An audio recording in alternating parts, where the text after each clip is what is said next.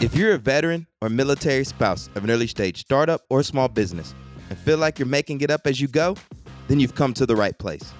Welcome to The Transition, where we demystify the entrepreneurial experience for veterans and military spouses who've already made or looking to make the transition from the military into entrepreneurship. I'm your host, Iron Mike Stedman, the voice of the bunker. I'm a Marine Corps veteran, social entrepreneur, and member of the Bunker Labs branding team. On this episode of The Transition, I'm joined by Marine veteran Carrie Roger, co founder and chief executive officer of Rally Point Grill, a restaurant franchise that brings the camaraderie and tradition of the American military to you in a family friendly environment, complete with a full menu, bar, and friendly staff. Carrie and her husband Ralph opened their first restaurant, Semper Fi Bar and Grill, in 2015 in order to build community and create a home away from home for veterans. After running the business for the last seven years, they're looking to expand nationwide by offering franchise opportunities to military veterans. On the show, we talk about the origin story of Semper Fi Bar and Grill, how they persevered during COVID, and the market opportunity to create a franchise model. Carrie is a beast, super sharp, and brings a wealth of knowledge to the show, so stay tuned. Before you hear from Carrie and I, be sure to subscribe to the Transition newsletter at the link in the show notes. If there's a topic you'd like me to cover on the show or in the newsletter, shoot me an email at mike.stedman at bunkerlabs.org or message me directly on LinkedIn at Iron Mike Stedman. This episode of The Transition is brought to you by MetLife Foundation and their commitment to supporting veteran and military spouse entrepreneurs. In addition, MetLife Foundation provides mentorship and financial health resources to veterans and military spouses transitioning into the workforce. As always, I hope you enjoyed today's show and that accelerates you on your own entrepreneurial journey. Carrie, welcome to the transition. What's going on? A little bit of everything. I'm just crushing it out there. I'm happy you're joining us today. I found Carrie on LinkedIn, y'all, because you know while it's great, I I have people in my immediate circle, and a lot of you all see posting content online and in some of our different programs. What fascinated me about what you're doing, Carrie, is the restaurant, the grill, and I know that that is a very hard industry. I know we've been through a lot with COVID, and I realized I haven't had a restaurant owner on. And so I reached out to you, and also the fact that you're a Marine veteran, I was like, I know it's going to be a great episode. And uh, you know, with us just talking in the pre-interview, I could just tell how passionate you are about helping this next generation of uh, veteran entrepreneurs. You know, I'm working on a paper right now um, for uh, that I'm going to plan to submit to the Hoover Institution around entrepreneurship as a form of poverty alleviation um, in American inner cities. And when we think about a lot of veterans transitioning out, they're stressing about finding job opportunities and stuff, et cetera. And uh, entrepreneurship represents another pathway for them as well. But I also don't want to um, sugarcoat it, make it seem like it's all sunshine and rainbows because there is a lot of risk involved. There's a lot of cash involved. And so, it, although it's this great opportunity, we got to make sure we have people like you that have been in the trenches to share these lessons to help make it more easier for those transition veterans that do decide decide to uh, pursue that route. So I still have to say I'm honored to have you here today. Thanks much. I'm really really stoked to be here and to be a part of this. Uh, I think there's so much opportunity to help and share others out there uh, along in the journey. And I find listening to podcasts like yours is so helpful to me still, even after quite a few years of being an entrepreneur there's always something more to learn. So I'm just really stoked and excited to be here to be able to give back a little bit. So let's start by having you introduce yourself to our listeners today. Sure. So my name is Carrie Roger. I am a Marine veteran, uh, enlisted Marine veteran. I, I did my time from 88 to 93, and I was a Russian linguist. And so once I once I left the Marine Corps, I did get a degree. I went and used my GI Bill. Got the degree from the University of North Carolina at Wilmington because my husband was still active duty Marine we left we left um, North Carolina in like 1997 and moved to Atlanta, Georgia, where I took on corporate jobs for quite a while. And then in 2015, my husband and I decided to open a restaurant as a wild hair. Just just off the cuff, you just decided to open up a restaurant? In indeed, it is a really really bizarre story. So I at the time I was working in corporate America, I was working in construction management for residential construction we were in Vegas for an industry show and someone had tipped us off to a restaurant in Vegas called the Leatherneck Club Bar and Galley. And Mike, if you haven't seen and haven't been there, you've got to get there. So we went to the Leatherneck Club Bar and Galley, and it, it's an amazing place. It's like a Marine Corps museum. And Mike, we walked in the door and we were blown away and instantly hit with the inspiration that we needed to do something like that back in Woodstock, Georgia. And so over the next three months, we kind of vacillated between we should do this, we're freaking crazy. No, we can do this. No, we're really crazy. No, we have a young daughter. What are you thinking? To one day, both of us lined up and said, Yep, let's make a run for it. And literally, that was how we started. I can't wait to get some more into this as we continue chopping it up. Uh, because again, the restaurant industry is notoriously difficult.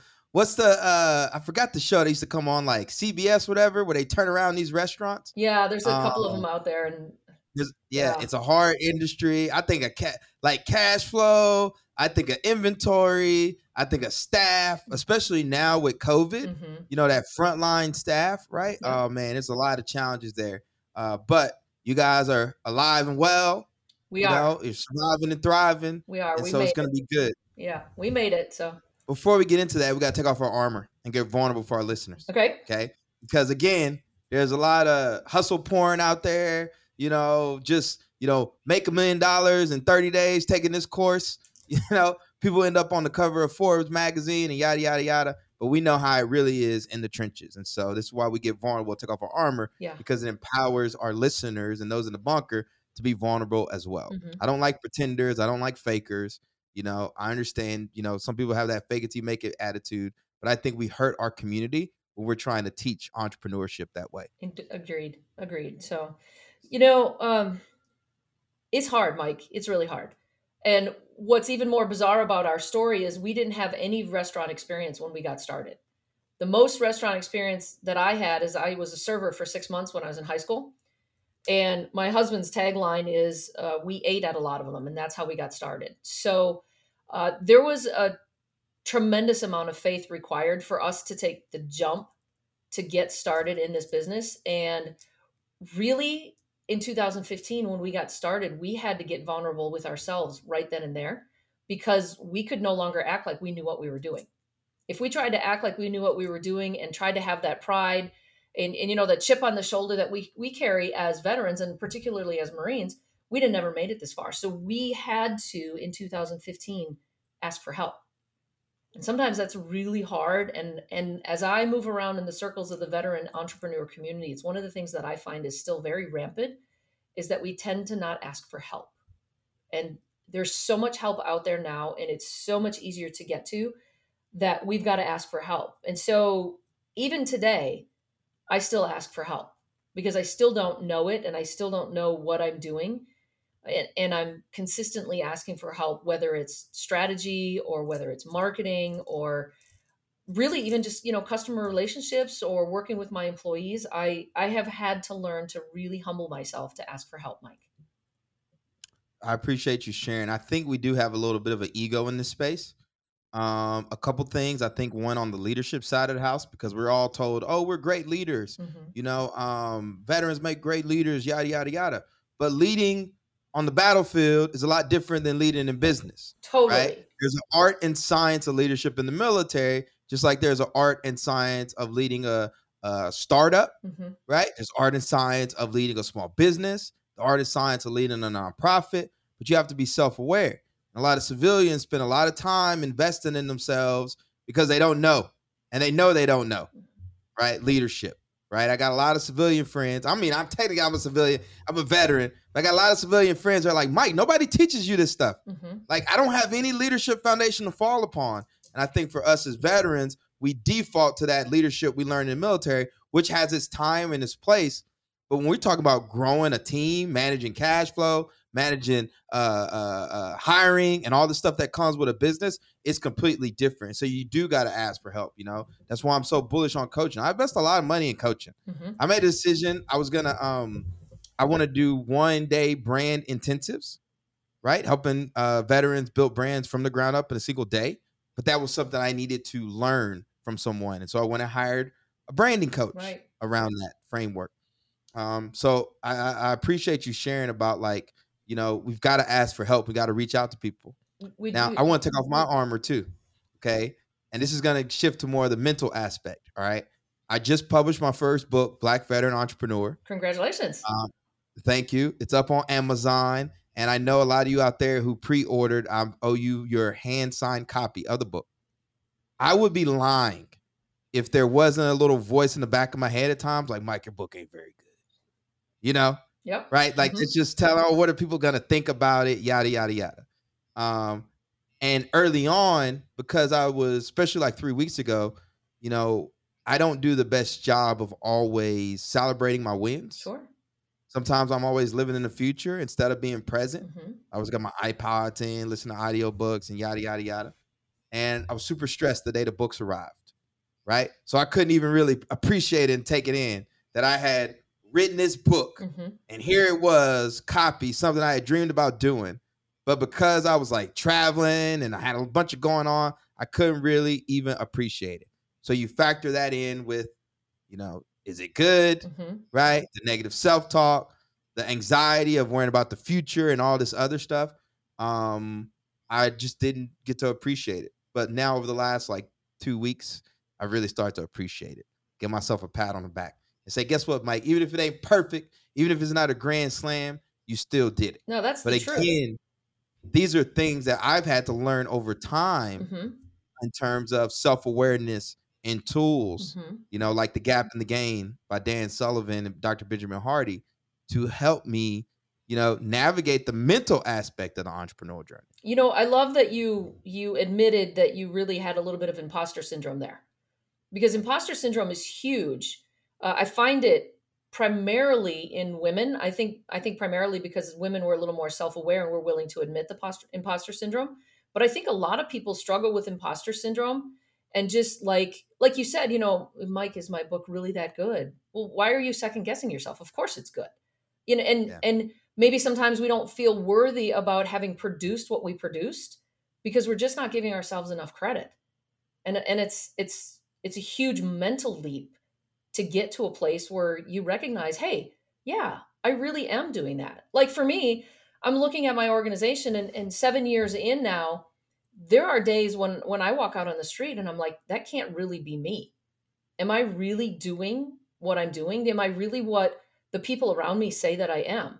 And it, it sometimes it's a struggle and you you can let that negative self-talk get into you and push you down and, and so it's one of the biggest things i do when i walk out the door every morning is i put my armor back on but that armor is that armor of self-confidence that says yes i am wh- who i am and i have accomplished what i have accomplished and i have a right to stand up proud for it Isn't it crazy sometimes the the imposterness, the imposter syndrome, the anxiety we feel at times because how other people perceive us, right right? And it's the fact of the matter is like you are a successful small business owner. You are a serial entrepreneur. Mhm. This isn't your first rodeo, you know? But, you know, I think it sometimes goes back to that um saying like never meet your heroes. right. We're uh, but we know ourselves. Mhm. so what we do we're not as impressed with it as other people are. Right. And so like even me you know naval academy grad marine infantry officer hoover veteran fellow at the hoover institution you know uh entrepreneur Mhm. podcast host author right?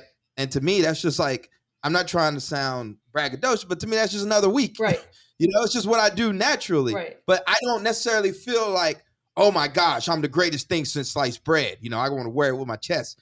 And so when you're battling those things, it can that's hard in itself outside of the heart of running a business. you got that right it's everything's hard everything's hard mike It's hard. everything's right. hard So for those of you listening that are second guessing yourself, you see people like me and Carrie on here, and you're like, I w- I could never be like that, yada yada yada. I'm telling you, a lot of us feel the same thing. yep we do right? We're just at different stages in our entrepreneurial journey. Yeah. So I want this to be some words of encouragement for you. and i think it's important to talk about too you know just like you said if you're out there listening and you're you're thinking these things know that you're actually on the right track these are not really as negative as you thought they were the thoughts that you have you're on the right track because you're growing and you're starting to recognize something new in yourself and it's important but we you know what we we've always got to give ourselves credit but you know what mike too we got to reach across the aisle and give everybody else a, a pat on the back too and say hey man great job. So you know great job on your book.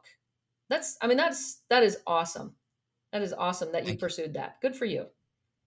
I owe it to this community, you know, listening to uh, entrepreneurs and their struggles, you know, um, you know, having all these guests on the podcast and teaching classes and stuff. And so it just gave me the courage to kind of step out there and write a book for the community and to particularly inspire the next generation of uh, black veteran Mm-hmm. entrepreneurs who, you know, I like to describe it as just giving people agency, Yeah. letting people know I see you. Right. You know, it's not bad when I when I recognize that you're a female carrier. It's like I see you. Right. You Exactly. know? And it doesn't mean people can't get value out of the book.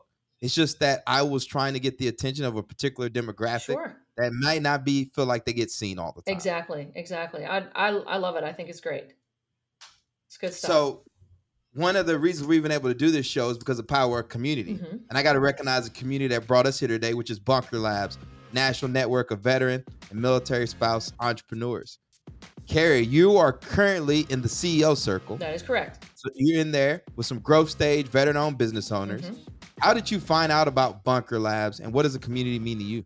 So originally, I found out about Bunker Labs. Most, I'm guessing, I mean, because it's been a few years ago. I'm guessing through social media.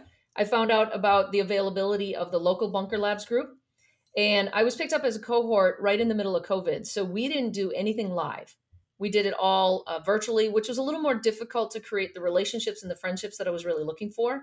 Uh, but I did jump into Bunker Labs, even though my restaurant was five years old at that time. I jumped into the Bunker Labs in a startup environment because we were making the transition into franchising. So my Bunker Labs participation locally was startup, was beginning the the tour through franchising, and that Bunker Labs experience was fantastic because one of the things that I learned from that local Bunker Labs experience was I tend to hold myself more accountable to what I said I'm going to do in a group of veterans.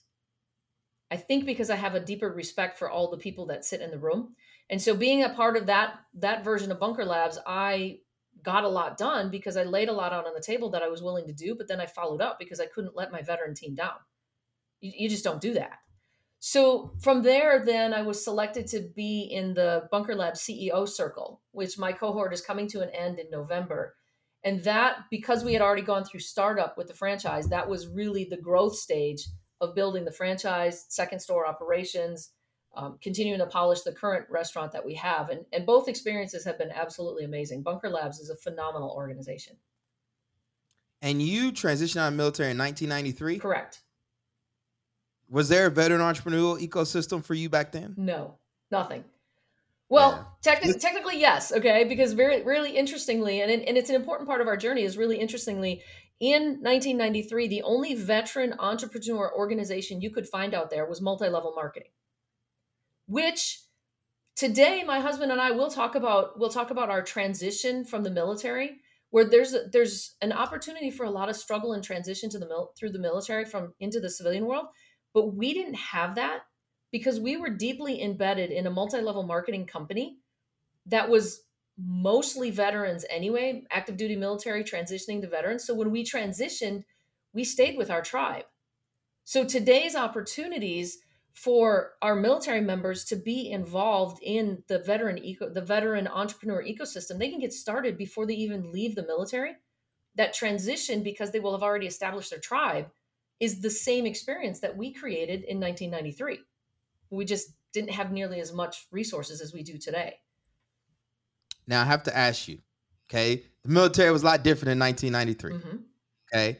Don't ask, don't tell was still a thing, Yep. right? Uh females, I don't know what it was like back then. Um, but how was your experience, I guess, having support as a female veteran?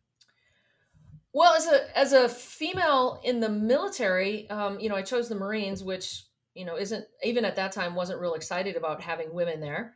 Uh, went ahead and broke a glass ceiling while I was in the Marines, becoming the first woman to earn gold jump wings, which was not a positive experience. Um, but honestly, Mike, it wasn't it wasn't nearly as diverse. I mean, divided as you would think it was. I mean, I felt pretty good about it, but I had to become I had to mold myself into something that was acceptable by the Marines that I was working with. You know, so so we set a lot of parameters and whatnot, and I really worked hard to have them treat me just like one of the gang. So I mean, it was it was not bad.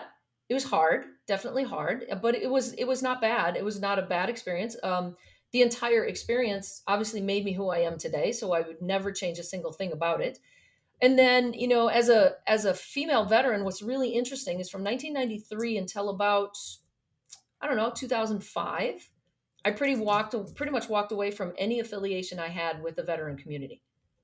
Because I think because of the division like a lot of a lot of unfortunately a lot of our veteran service organizations that have been established for 100 years still have a hard time accepting women in their organizations. And so i just i didn't want to fight that fight. And so i really kind of stepped away from my veteran heritage for a very very long time only coming back to it in the early 2000s and um, the peace i have found being back with my tribe is has made me whole again yeah, that's great to hear. We're like the web 3.0 of these veteran communities, right? Like again, and it you know, it doesn't take a lot of rocket science, yo. Y'all listening, don't act like you don't know. There were some organizations out there that weren't as uh, friendly, right. like you said, to a lot of female uh, veterans, and that's unfortunate it happened to you. But I'm so glad you're back here with us because you have some knowledge bombs to drop. You're such a powerful resource uh, for our community as a small business owner.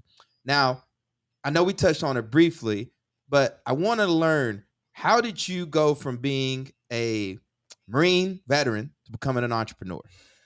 How did we do it? Well, like I said, it was a divine inspiration. Um, I think I always had an entrepreneurial spirit. So my career in residential construction was very entrepreneurial. I had joined a company when they were just getting started. They had the land and they were actually building the very first house when I was hired. So I got an opportunity to really work an entire startup in the construction industry for 16 years without risking my money. So it started to feed that entrepreneurial spirit in me and it taught me so much going through that entire startup so that when the divine inspiration hit us to be a restaurant owner, I felt prepared. And fortunately for us, I had been working for quite a long time. My husband had been working as well. So we had we actually had capital stored up. So we had some of the money we needed to be able to get started, but we didn't have all of it. But because we hadn't risked a whole ton of things in our life, we also had great credit. So even though we didn't have restaurant experience, we were able to get a, small business loan as well. So it, it sort of, I mean, it, it was January when we saw the place in Las Vegas, and Mike, it was August when we opened. Did you have any entrepreneurial education kind of background? Because I know a lot of times that could be a hindrance for people. They think I need to have an MBA. I need to have this. No, not at that time. What I did have, however, was a secret weapon. And that secret weapon is public and available to everybody out there, but most people don't know about it. It's the Small Business Development Center.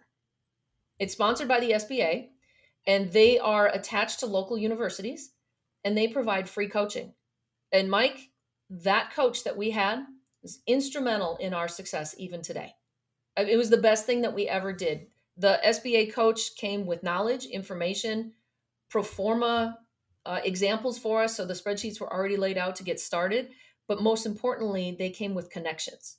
So when we needed something, we could go back to the SBDC coach, and he had connections in the area to help us get the things we needed. So I mean, it's and when when I'm on on Facebook and social media all over with the veteran organizations, people are asking about how to get started. I'm always telling everybody go to the Small Business Development Center because you you'd be surprised what you can get there. So, I mean, that was that was instrumental in our success. Yeah, Rutgers University is our state university mm-hmm. here, um, and uh, they have SBDCs all over. Yep. Right, and that was one of the things I did. Definitely connected with them. Got connected with Andrew Fraser, who I'm still connected with today. Mm-hmm. Even had an opportunity to produce a podcast series for them. So that is a great resource. Now, on another podcast I was listening to to with you and your husband, the restaurant business, everyone was telling you don't open a restaurant. Right. Right. It's the worst business ever. Right. Why do people have that perception? Uh, the margins are really slim. First of all, straight up, the margins are really slim. Uh, it is hyper, hyper complicated.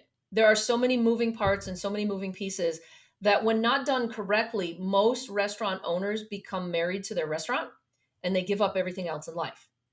So we actually went and when everybody said don't open a restaurant, don't open a restaurant, we actually asked why. And that's the things that we heard. And one of the biggest pushbacks was is we'll never see you again because you'll be married to the restaurant you can't get away. So we made a specific decision in the very beginning that we were going to set our projections so that we could afford management teams. So we would not be married to our restaurant and we would not be, need to be there 24 7. And that has made our experience in the restaurant business different than others because we are not married to it. I seldom am in the restaurant. I'm working 99% behind the scenes. I do pick up some work on the floor every once in a while, and my husband runs one shift a week. And so we're not married to it, which has made all the difference. We actually can spend more time working on the business instead of in the business. That's very interesting because my favorite restaurants here in Jersey, mm-hmm. like the owner's there all the time. Oh, don't get me wrong. My husband yeah. is there all the time, but we call him the mayor of the town because he's there shaking hands, kissing babies. Exactly, and and we we our restaurant is military theme, so he actually is he's such a great people person. Uh, he finds genuine joy and interest in listening to everybody else's stories. And as veterans, that's one of the biggest challenges we have throughout all of our decades as veterans. It's hard for us to find somewhere where we can tell our story and somebody actually gets it. And he thrives in that environment. And I enjoy it as well. I just don't have the same amount of time as he does. And so, I mean, he really makes a huge difference inside the four walls when people come in to enjoy themselves at our restaurant. You mentioned when you were in Vegas, you saw something and you were like, we can turn this into a restaurant mm-hmm. um, back home. Mm-hmm. What is it that you saw? We, we felt it wasn't what we saw, like it was what we felt. When we walked in the door, we felt like we found a place where we belonged immediately. The surroundings, the, the walls were decorated with Marine Corps memorabilia. So the colors, the pictures, the shapes fed into your visual mindset right away and brought you right back to an environment where you were in the Marines. So, you know, you had you had like guidon flags, the typical red and gold guidon flags, and your mind sees that instantly and takes you right back to a, a time period and an era and an environment where you where you belonged. It was your tribe. And when we walked in that building, we felt that immediately. And then the camaraderie was was over the top. I'd never walked into a place before where people were genuinely excited to have you there and wanted to hear your story and hear about where you were from and who you were. And so it was that feeling that captured us. And the visuals are what creates that feeling. And so that's what we actually recreated back here in Woodstock. So you come back to Woodstock, you meet with the SBDC, mm-hmm. you develop a business plan. Correct. Yes. And you got a bank loan to get the initial startup capital to fund the business? We got we did get a bank loan and it was not quite enough, so we had to tap into our personal savings. Uh, and it never is. No, right. and then and then also too, our SBDC coach uh, really strongly encouraged us to make sure that we had enough capital available for working capital for, for at least the first six months because the restaurant most likely would not be successful the first six months at least and so we had to have working capital as well. And i think that's a place where a lot of a lot of entrepreneurs miss is okay i got enough money to get started. Well then what? What are you going to do in the end of the first month when the sales didn't reach where you needed them to be because you're brand new but you have people to pay and you have inventory to pay for and bills to pay for? So we don't we're undercapitalized way too often and so, so we, yeah, we, we were able to gather everything we needed between the SBA loan and the savings that we had to get started. And like I said, we got started, we saw the idea in January and by August we were open. And so what's really interesting in the restaurant world is it typically takes about 18 months to go from concept to open. And so I always liken us to being bumblebee, bumblebees because the bumblebee shouldn't fly, but nobody told them. Well, nobody told us it was supposed to take 18 months to go from concept to open and we did it in less than really less than 8 so we were not successful for the first 6 months. No for the first 12 months. So it took a lot more for us to really get it figured out and get it successful than what we had planned on. And so having having the the capital available was extremely important but i also did not quit my job when we started my husband quit his job, but I kept my job so that we had enough money to keep our own lights on and enough money to help support the business until it got up and running. So I actually worked my corporate job for five years while I was helping run the restaurant. Here's something I want to say about that, right? And I want to take a tactical pause here to talk about um, operational capital. What do we not operational capital? What do we call it? Working capital. Um, working capital. Mm-hmm. Okay. I have since become a fan of third shift entrepreneurship. right? I had a chance to write the intro for Todd Connor, the founder of Bunker Labs, in his book Third Shift Entrepreneur. And the idea is that it's okay to work a full time job and start your business on the side. Because let me tell y'all, you can sit in all the business classes you want, you can take all the online courses, right? But until you've really dealt with cash flow management, right, you got to feel it and understand how to navigate it Mhm. and the risk that comes with it. And stuff just comes up, right? Like, oh yeah, that website you need redone. Guess what? You need working capital. You know, uh, the G Suite for your team so they can have access to Google Docs. You need working capital. The QuickBooks software, you know, all of that stuff. And that's not in ca- given like something breaks, Right. you know, and now you got to go get it fixed. And so, as small business owners, unlike startup entrepreneurs, which need working capital too, but we don't got venture capitalists. Mm-mm. So a lot of times we have to fund our own businesses. So those of you out there that are working a full time job, feeling guilty because you're like, I'm not an entrepreneur yet. Listen, it's okay. But again, you need to validate that business model, right? Start getting some revenue, set a number, Right. get to some profitability number, and then make that transition easier.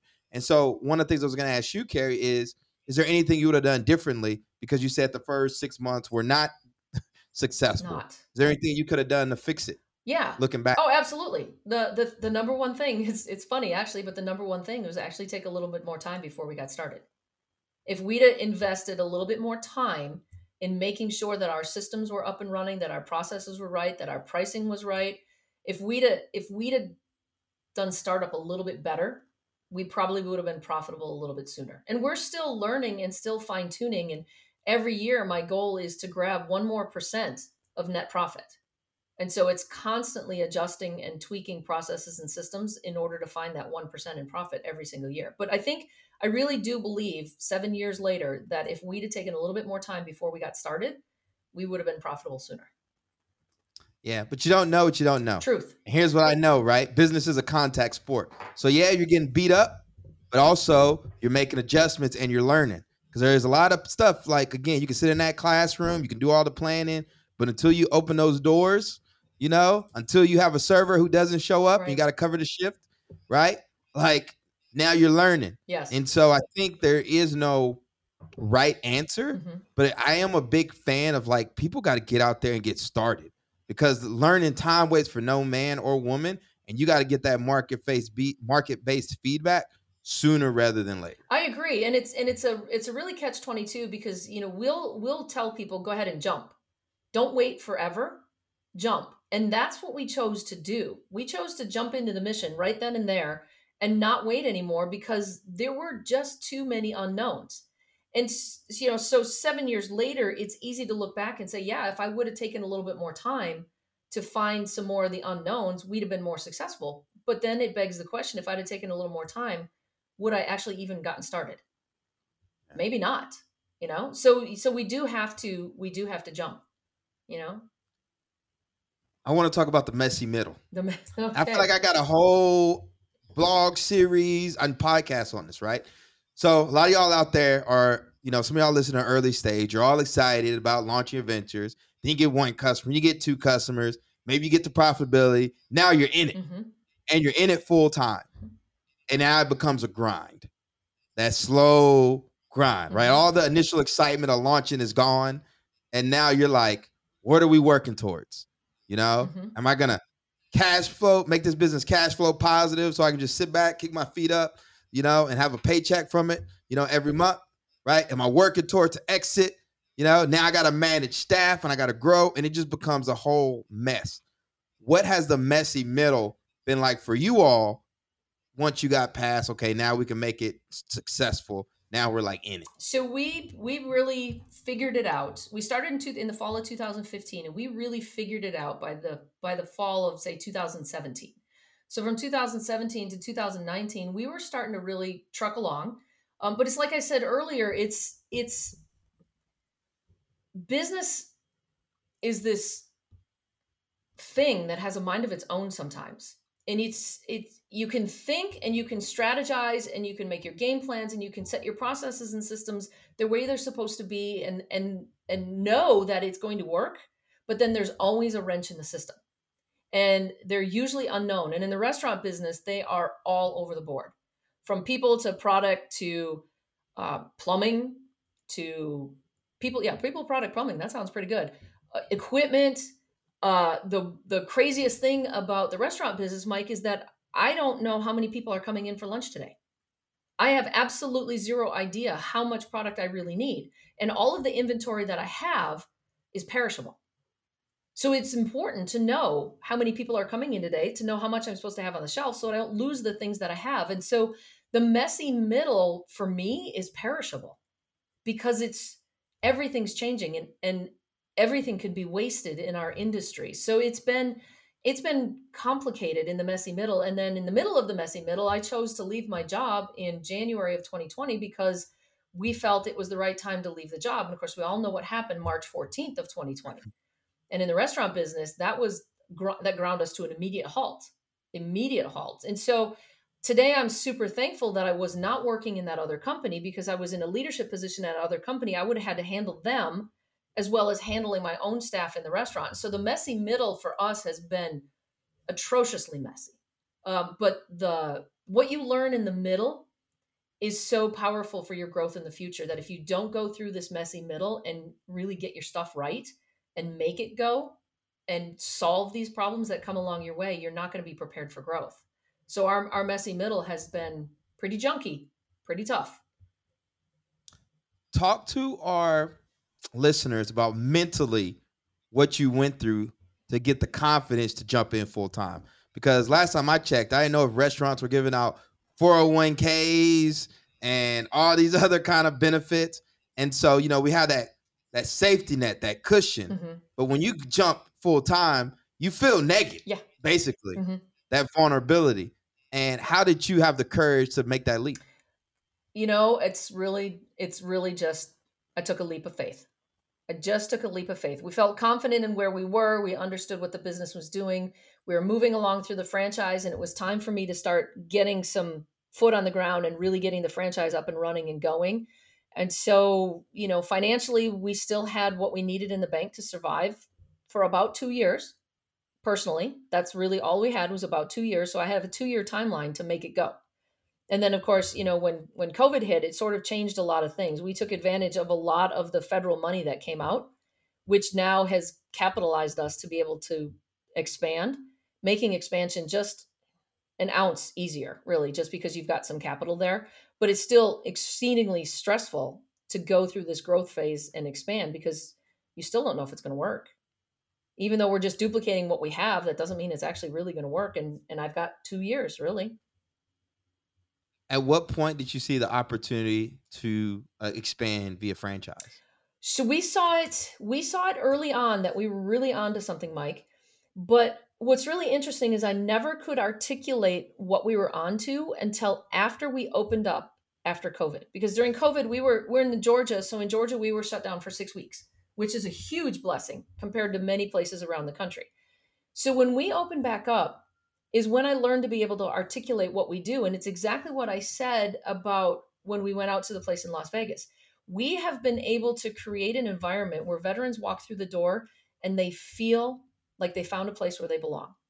And what I realized is with veterans, whether you've been out of the military for five months, five years, 50 years, there are points in time in our life where we feel like we just don't fit in. I've had lots of those points in time over the last 30 whatever years that I've been out. I just feel like I didn't fit in. And we've created a place where when you walk in the door, you know that you fit in as a veteran, regardless of what branch you were in, how you served.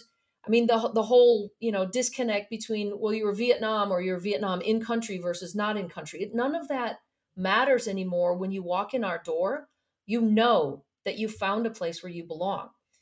And we saw it before COVID, but couldn't articulate it.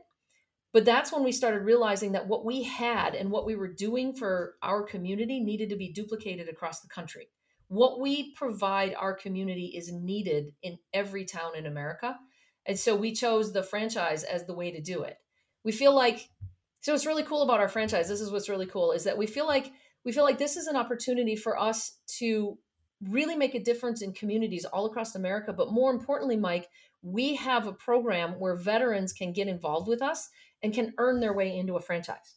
because not everybody can enter the restaurant business the way we did. They're not going to be fully funded and capitalized and have great credit. Many veterans are starting at the bottom with very little of that.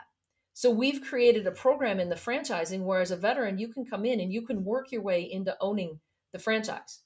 And I've got the back the backing that I need for that. I've had these conversations with the Small Business Development Center who understand lending, both commercial and private lending, and have been able to walk me through setting this up. So as we roll out the franchise, we're looking for veterans who want an opportunity to make a difference in their community. I didn't say we're offering them a restaurant, it just happens to come with a restaurant. But we're offering veterans an opportunity to make a difference in their community through great food, great service, and creating a place where everybody immediately feels like they belong. I know there's a lot of emphasis placed on venture capital these mm-hmm. days mm-hmm. to jumpstart businesses, but the ability to incubate young talent mm-hmm. and grow internally, I think the options are limitless. Mm-hmm a lot of us as business owners have the ability to incubate at least one person. Right. You know, and what does incubation mean? It means, hey man, you want to start your little digital agency? Cool, you can work out of my office. Right. You know, I'll teach you a little bit. Maybe I even throw you some clients or something. You know, and that's how you lift as you lift as we climb. And I love what you're doing because on the franchise side of the house, get them in, work with you, earn some sweat equity, mm-hmm. build their confidence up, build your confidence up, and then spin them out to go set up a franchise somewhere. Right. And and so really, you know, what we're doing is we'll find the right veteran franchisee prospect and we'll actually build the store where they are. As long as the store makes sense right there. We'll build the store where they are. It's a company owned store. They'll work with us for a couple years, earn that sweat equity. Eh, but what we do is we create a viable business that venture capital, private funding, even banks are interested in lending when you've got a viable business up and running, two to three years worth of P&L statements showing positive growth. It's it's it's just amazing pathway that we have to bring on other veterans who want to who want to have their own business that can and they can be the mayor of the town and create that impact in their town like we have. It's just I'm I'm ecstatic about it. I'm so ecstatic that this has actually come together. But what's really cool about it too is along that process during sweat equity, they're learning everything they need to be a successful entrepreneur. So they're they're not they're starting almost as an employee and they're learning everything they need to be as a successful entrepreneur. So when they take on the reins, they already know what they're doing and it's already on a growth trajectory. What does the impact look for your restaurant outside of the i mean what does the impact look for veterans outside of just a restaurant because here's what i'm thinking in my mind right i, I went to a tech event here in newark last mm-hmm. week and all the little tech businesses here local we got together at a brewery we're drinking and ca- catching up yada yada yada i can imagine like you said being that transitioning veteran not really knowing what next steps look like not really having a professional network and somebody says hey you should go check out this grill mm-hmm. and you walk through the door and there's some other veterans in there. And next thing you know, you start networking and now you find your tribe. Mm-hmm. What has that allowed veterans to do outside of the restaurant? Oh, you know, the the connectivity that we find in the restaurant has has absolutely been amazing. We for a while we had a little uh, veteran business owner group that was going on. I'm actually thinking about getting that started again and really creating a training environment where we're talking about coaching and developing leaders and things like that as well as, you know, the business acumen. But the connectivity that I see happening for veterans, regardless of what they're doing, whether they're business owners or working for somebody, they're building their businesses by coming through our, our doors. But not only that, Mike, the, the, the big thing is this, is that we are seeing veteran healing happening.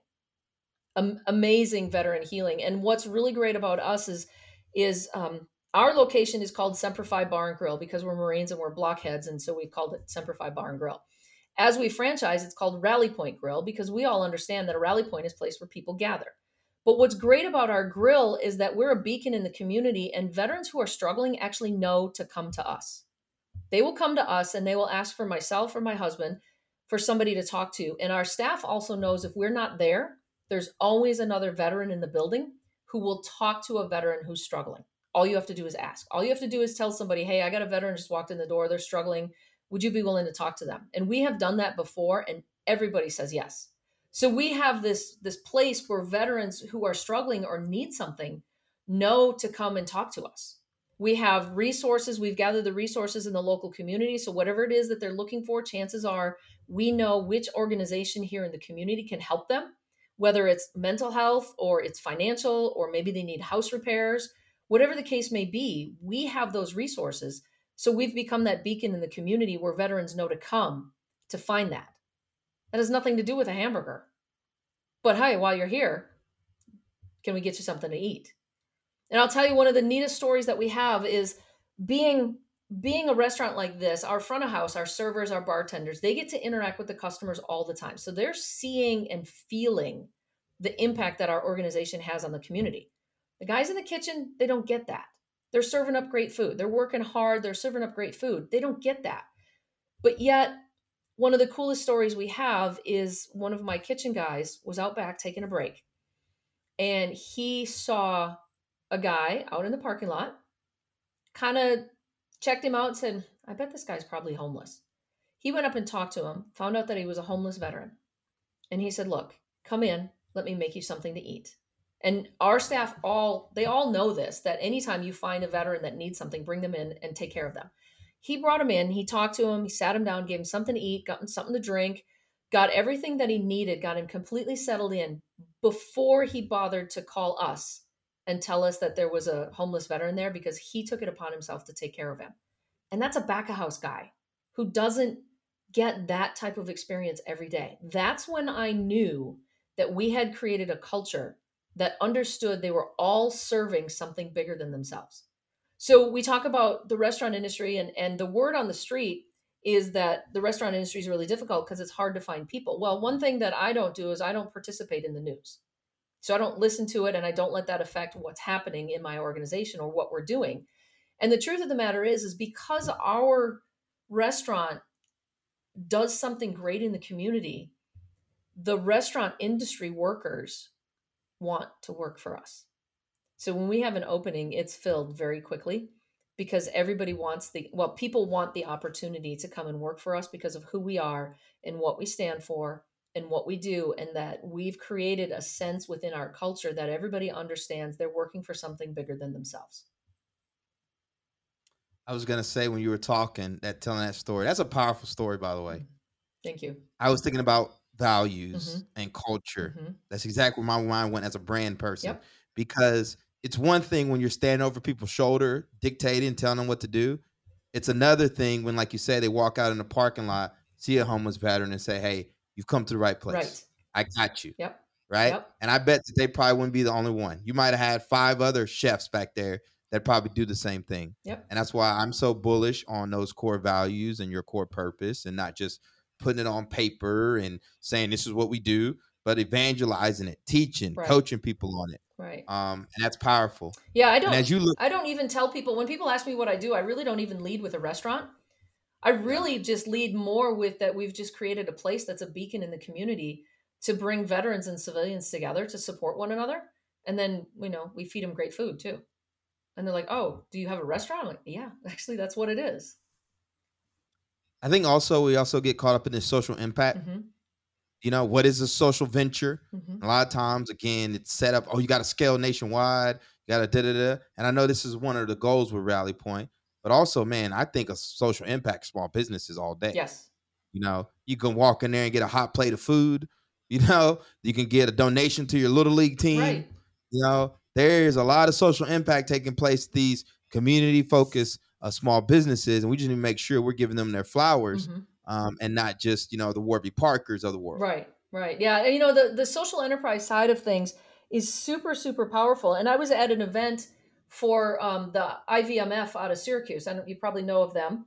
I was yep. at an event up there, and one of the things we were talking about is really finding that passion. And I actually encourage veterans today, especially right now, if you are passionate about our climate issues and our pollution issues and all of these issues that surround our quality of life, you need to be involved in a business that does that right now.